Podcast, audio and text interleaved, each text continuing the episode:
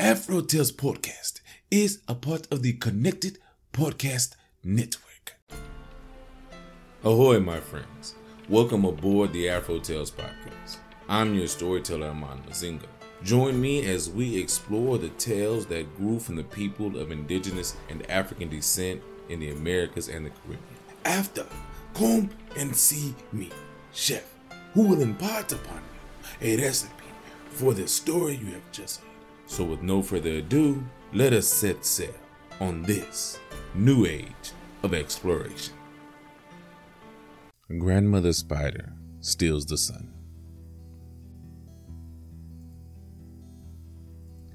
In the beginning, there was only darkness, and nobody could see anything. People kept bumping into each other and groping blindly. They said, What this world needs is light. Fox said he knew some people on the other side of the world who had plenty of light, but they were too greedy to share it with others. Possum said he would be glad to steal a little of it. I have a bushy tail, he said. I can hide the light inside all that fur. Then he set out for the other side of the world. There he found the sun hanging in a tree and lighting everything up. He sneaked over to the sun, picked out a tiny piece of light, and stuffed it into his tail. But the light was hot and burned all of the fur off. The people discovered his theft and took back the light. And ever since, Possum's tail has been bald. Let me try, said Buzzard. I know better than to hide a piece of stolen light in my tail. I'll put it on my head. He flew to the other side of the world and, diving straight into the sun, seized it with his claw and put it on his head. But it burned his head feathers off. The people grabbed the sun away from him, and ever since that time, Buzz's head has remained bald. Then Grandmother Spider said, Let me try. First, she made a thick, walled pot out of clay. Next, she spun a web reaching all the way to the other side of the world. She was so small that none of the people there noticed her coming. Quickly, Grandmother Spider snatched up the sun, put it in the bowl of clay, and scrambled back home along one of the strands of her web. Now, her side of the world had light, and everyone rejoiced. Spider Woman brought not only the sun to the Anayawiya, but fire with it. And besides that, she taught the Anayawiya the art of pottery making. The end. Daughter of the Sun.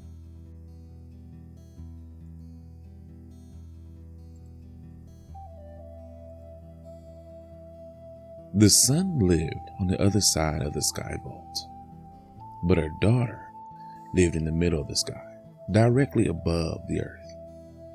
Every day, as the sun was climbing along the sky arch to the west, she used to stop at her daughter's house for dinner. Now, the sun hated the people of this earth because they never looked straight at her without squinting she said to her brother, the moon. My grandchildren are ugly. They screw their faces up whenever they see me. But the moon said, I like my younger brothers. I think they're handsome. This was because they always smiled pleasantly at his mild glow in the sky. The sun was jealous of the moon's popularity and decided to kill the people. Every day, when she got near her daughter's house, she sent down such sultry heat that fever broke out and people died by the hundreds. When everybody had lost some friends and it seemed as if no one would be spared, the humans went to the little men for help.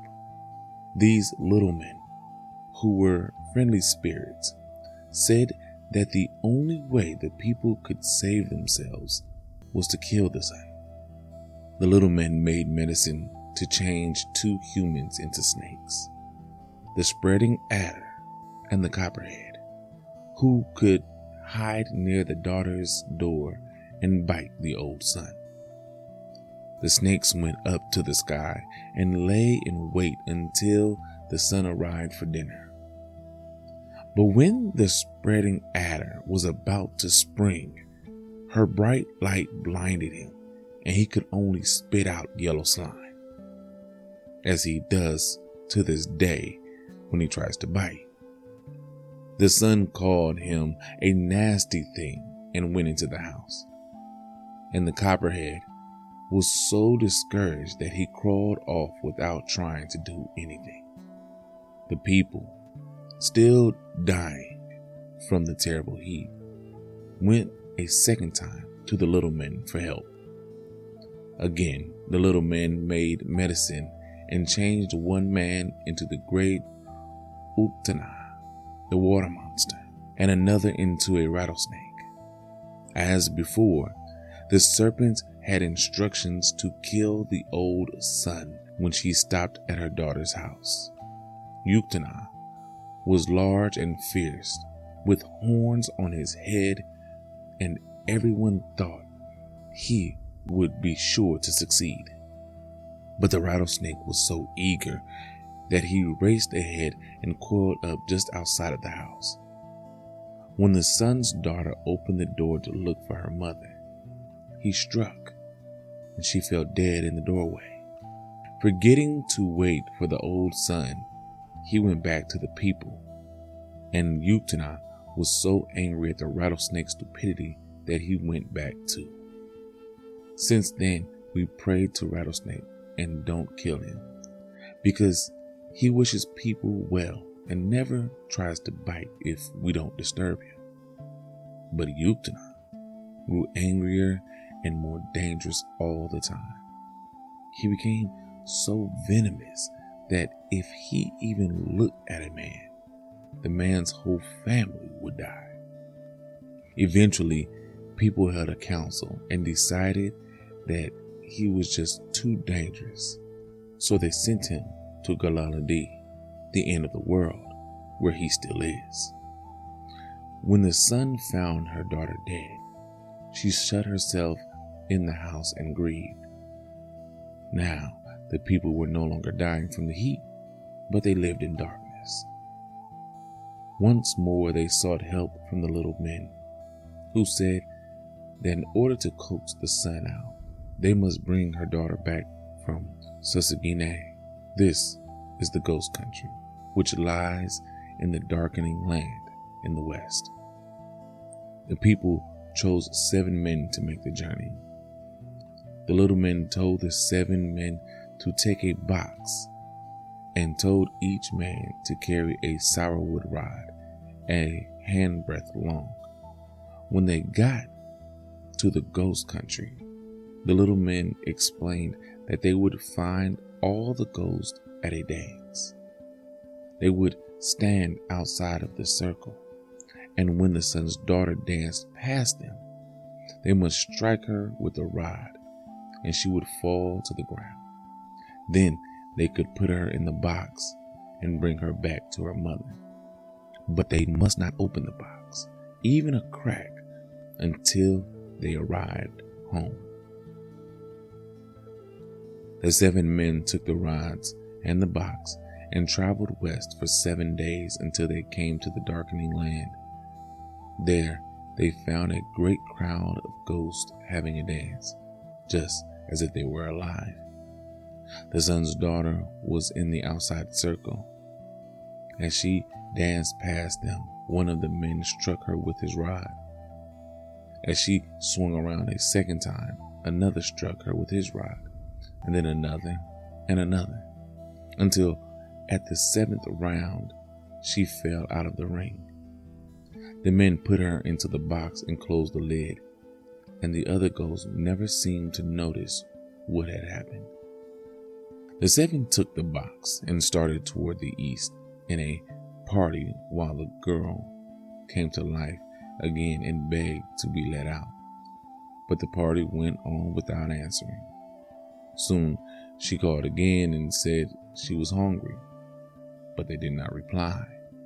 When at last the group was very near home, the daughter cried out that she was smothering and begged for them to raise the lid just a little. Now, they were afraid that she was really dying, so they barely cracked the lid to give her air. There was a fluttering sound, and something flew past them into the bush. When they heard a red bird cry, quish, quish, quish, shutting the lid, they went on again. But when they arrived at the settlements and opened the box, it was empty. So we know that the red bird is the daughter of the sun. And if the party had kept the box closed, as the little men told them to, they could have brought her back home safely. And today we would be able to recover our friends from the ghost country. Because the seven men opened the box, however, we can never bring back people who died. The sun had been hopeful when the party had started off for the darkening land, but when they came back without her daughter, she wept until her tears caused a great flood.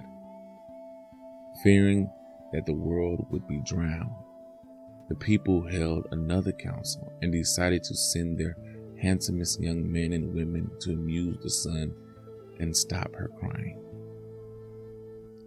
This group danced before her and sang their best songs. But for a long time she kept her face bowed and paid no attention.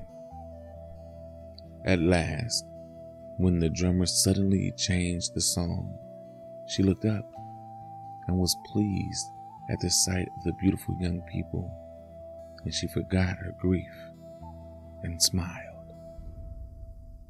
The end.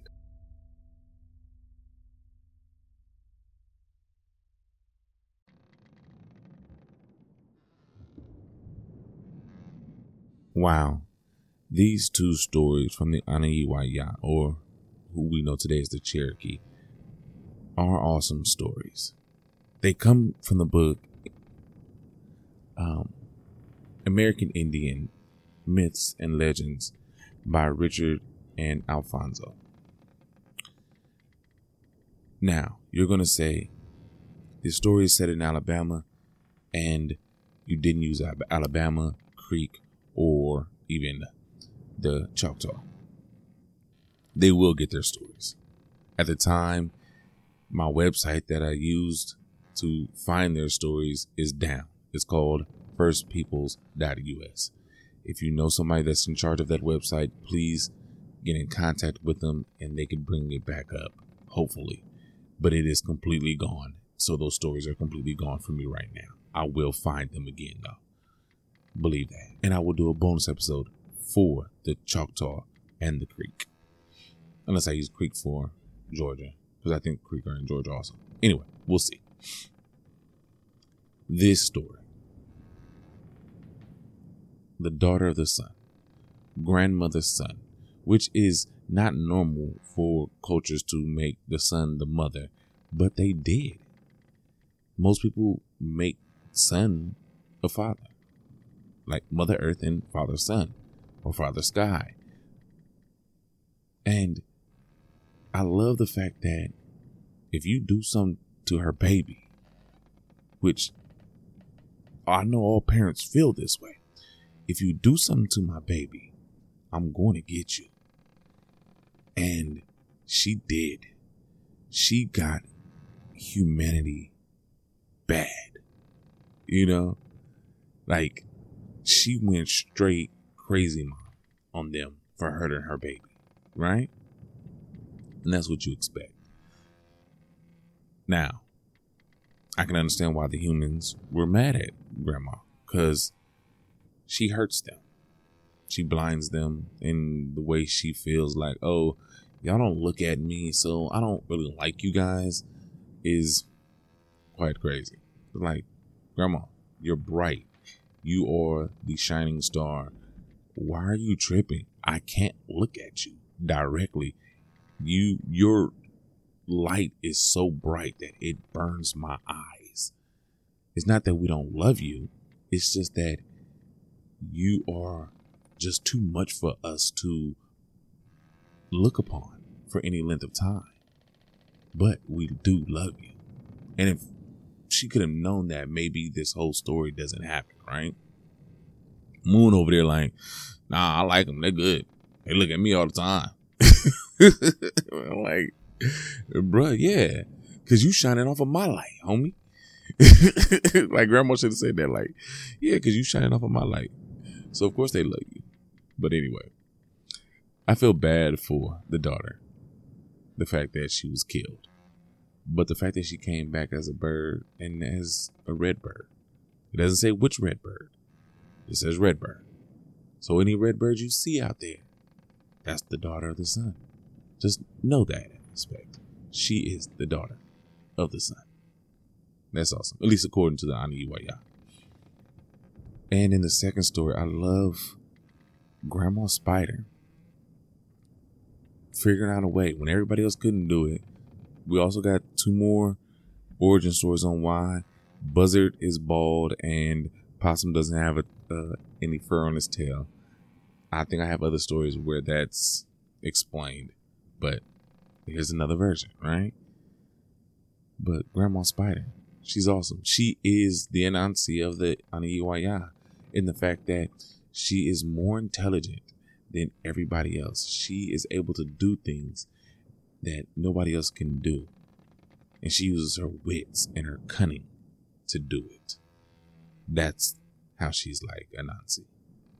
Okay? So, anyway, I love these stories. Creek, Choctaw, your stories will be coming. Believe me. Everybody else, or everybody, I should say, go see Chef. He has a wonderful recipe, a wonderful Cherokee recipe, or Aniyoaya recipe. Okay? And if I'm saying this wrong, because I definitely went and looked and practiced how to say the name correctly. If I'm saying it wrong, please email me or contact me. Send me a voicemail, a voice message, letting me know how to say it properly. Please. But anyway, go see Chef, get the recipe, and until I see you guys again or until our next voyage, as always, have a blessed day.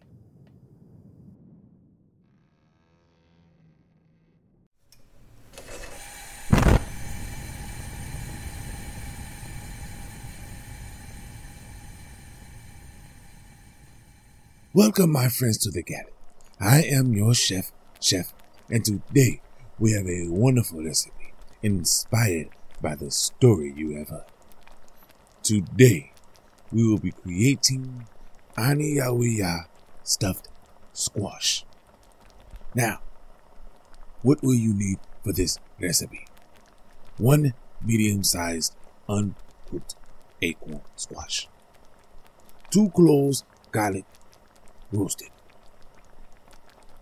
two tablespoons extra virgin olive oil, half a cup of cooked pinto or black beans, or mixed if you prefer, half a cup of cooked wild rice, half a cup cooked hominy, one rib celery diced, half a cup of wild onions finely chopped.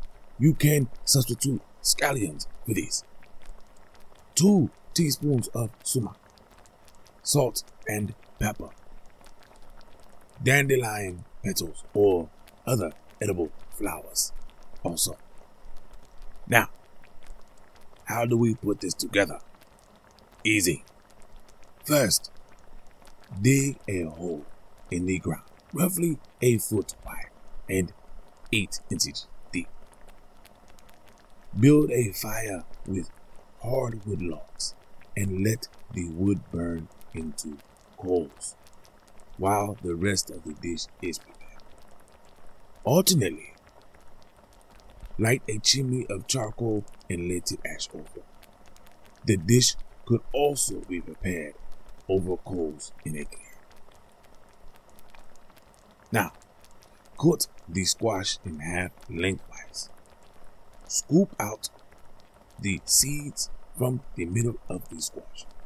Season the inside of the squash with salt and pepper to taste. For the stuffing, in a large bowl, mash the roasted garlic with the olive oil into a paste. Now add the beans, wild rice, hominy, celery, wild onions, and sumac. Season this again with salt and pepper to taste. Mix the stuffing together. Now you can pack the stuffing into one half of the squash, rounding it so the top will fill with the other half. Put the other half of the squash on top of the first and wrap both in heavy duty aluminum foil. Use two layers of foil if it is not heavy duty. Now you can place the foil wrapped squash directly into the coals and pile coals on top to bury the squash. If the squash cannot be buried and must rest on top of the coals, turn it once, just once during cooking. Let the squash cook for 40 minutes. Then gently squeeze the squash with tongs. If it gives, then the squash is ready. Remove the squash from the foil and garnish with dandelion petals. Note this. If the dandelion petals are foraged, make sure they are from an area that is not treated with chemicals or peed on by dogs. Now, that is it, my friends. Go. Do what you do. Make this recipe yours. And until I have another wonderful recipe for you, remember this song and her daughter. Oh, until next time, my friends, as always, enjoy.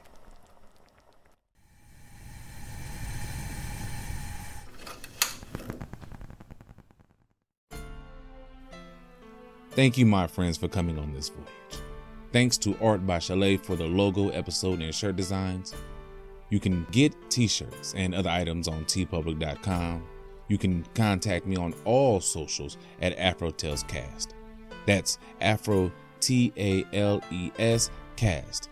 And email me at AfroTalesCast at gmail.com. You may also become a benefactor by simply sharing with any and everyone giving a thumbs up, a five star rating and review in your podcast app of choice, or simply donating on Patreon or coffee.com. That's ko fi.com. So until we meet again, may your winds be fair and your seas follow.